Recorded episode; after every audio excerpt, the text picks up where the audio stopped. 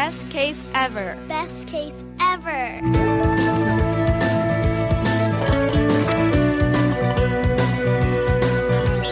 Yes, this is EM Case's Best Case Ever mini podcast series, and I'm your host, Dr. Anton Helman.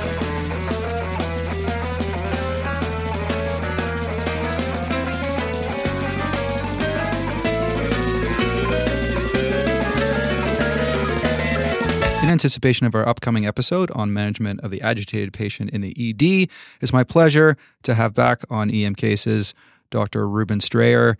Dr. Strayer, let it rip. Let's hear your best case ever related to the agitated patient.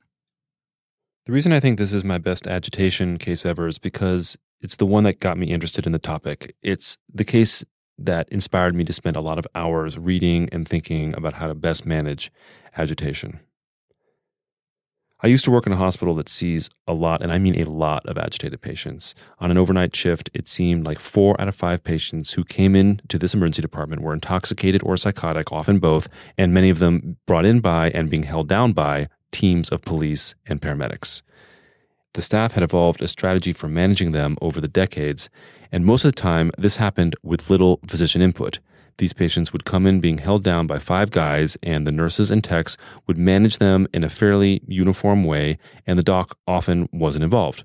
That's not a critique, by the way. We all agree that the usual effect of adding a physician to a team of experienced nurses is to degrade care.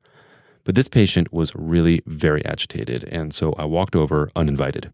He was a young man being held down by five guys, and man, was he thrashing. And just as I approached, he was being transferred from the EMS transport gurney to our stretcher, and two staff members were standing there with leather restraints waiting. And boom was the sound of the patient landing on the stretcher. He was a pretty big, strong guy, and I could see why the police and medics had to be really aggressive with him.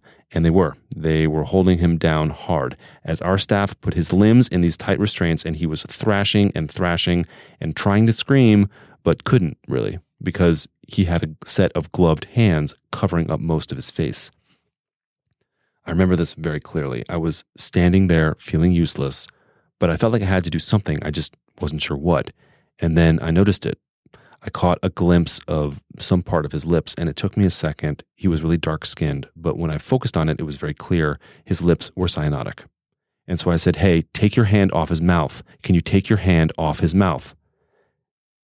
This was long before a lot of attention was being paid to the overuse of police force, certainly long before hashtag I can't breathe.